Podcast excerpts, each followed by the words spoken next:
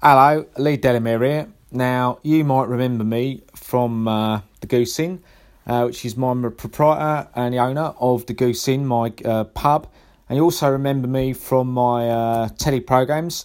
Um, there was the first one, which was the uh, reality TV one, which was uh, Gastro Pub, and that went very well. And I got my own series, Have a Gander at the Goose, which is the name of these podcasts. So that went good. And then there was Cook with Mother Goose, which was me and my mum in the kitchen cooking up family favourites. And then the next one after that was uh, Goosing Around.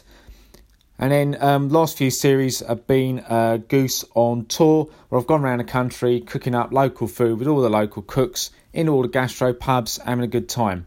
Now, problem is this year, 2019, I've been uh, dropped by the telly, and my publicist said I've got to get down with the kids and I've got to get on the podcast. So this is my first podcast um, of a, hopefully a regular series where I'll be um, talking about goosing, what I'm cooking, food, and each week I'll try and leave you with a recipe. I don't like to do anything too complicated because you know it can get a bit tricky. What I like to do is give you a nice idea, get in the kitchen, get cooking.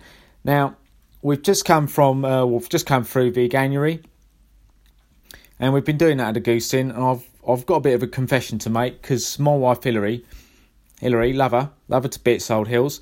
She is, um, she's actually vegetarian. So we do a lot of this stuff at home in our own kitchen, as well as all the stuff we cook in the uh, in the pub. But anyway, you got your you got your veganuary, and one of the popular dishes at home that I took into the Goose Inn. Did I mention I'm the uh, proprietor and owner of the Goose Inn? Do come down. One thing I did take into the Goose Inn was um, the old kale lasagna, which we do love. Now, I'm not going to go through a long, long recipe on this because, to be honest, there is there's a couple of decent recipes online, and if you get on the old Google, stick in kale lasagna, they'll come up. They'll tell you what to do. But what I thought I'd do is just give you my uh, top tips for um, doing the old kale lasagna. Now, the first is you've got to start off with some very sort of decent onions, a couple of decent onions, cut them down. You've got to fry them off and hopefully caramelise them. Now, your onions need a bit of help on this. And what you need to do is add just a little sprinkle of sugar to help them caramelise. And the reason for doing that, doesn't matter if it's brown sugar, white sugar, whatever you like. Um, personally, I'd always go for British sugar. Got to support the farmers. Now, what I'm saying is put your sugar in because your kale, your kale, right, it's a bit bitter. So what you want to do is you want to make it nice and sweet. So when you add your kale, and we'll come on to that in a minute, you add your kale in, and it sweetens it off, and you've got something nice and tasty. So put in a bit of sugar, with your onions, fry them down, caramelise them. Just when they're starting to turn, you put your mushrooms in. So you chop your nice mushrooms, doesn't matter what they are, whatever you fancy, but decent sort of tough mushrooms.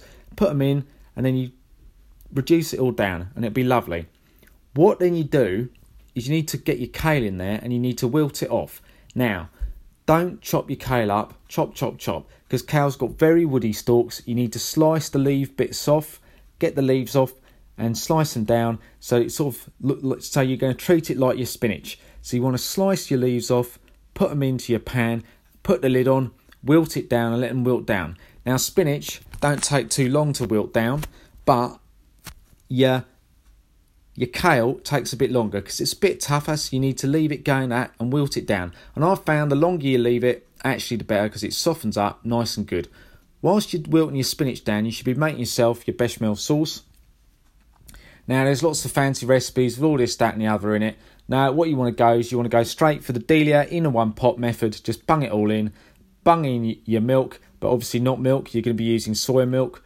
Or if, if you've got friends that don't like soya, allergic to soya, what you need to do is find another decent milk, put your milk in, put your flour in, put your fat in. Now, your fat can't be butter because we're doing vegans, so you've got to have your dairy free marge.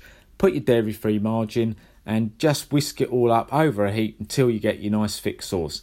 It's about five six hundred mils of milk, fifty grams butter and or marge, fair dairy free marge, and about 125 grams of flour. You might want to add a bit more, a bit less, but there you go. Do that, whisk it all up. You got your nice thick sauce. What you then do is just add in a cheeky little, cheeky little t- big teaspoon of of your mustard give it a bit of a tang, and then you you've got the ingredients. You can assemble your lasagna. Now, personally, few gluten free issues in the family. Gluten free lasagna sheets, great. Get them from any supermarket. But top tip, put a little bit of the bechamel sauce at the bottom of your dish. Put your filling on top. Then you got then you got to put your sheets down. Bit of bechamel sauce. Put your filling on. Sheets down. Bit of bechamel sauce. As much as you can. Make sure you've got some bechamel sauce on the top. Two or three layers. Not too many because you just make it too stodgy. Then you get your vegan cheese. It's available everywhere. Health food shops. You get it down the supermarket. Then you can get that on. Sprinkle your vegan cheese on the top. Bang it in the oven. 35-40 minutes job done. Lovely meal, everyone loves it. All the punters loved it, we love it at home, and it's a bit different, and it means that you're doing something with a vegetable you don't usually use. Anyway, I think we're coming about towards the end of what I'm going on about this week. Be back soon with something else for all the family. Remember, come down to the Goose Inn, come and see us. Speak to you soon. Cheers.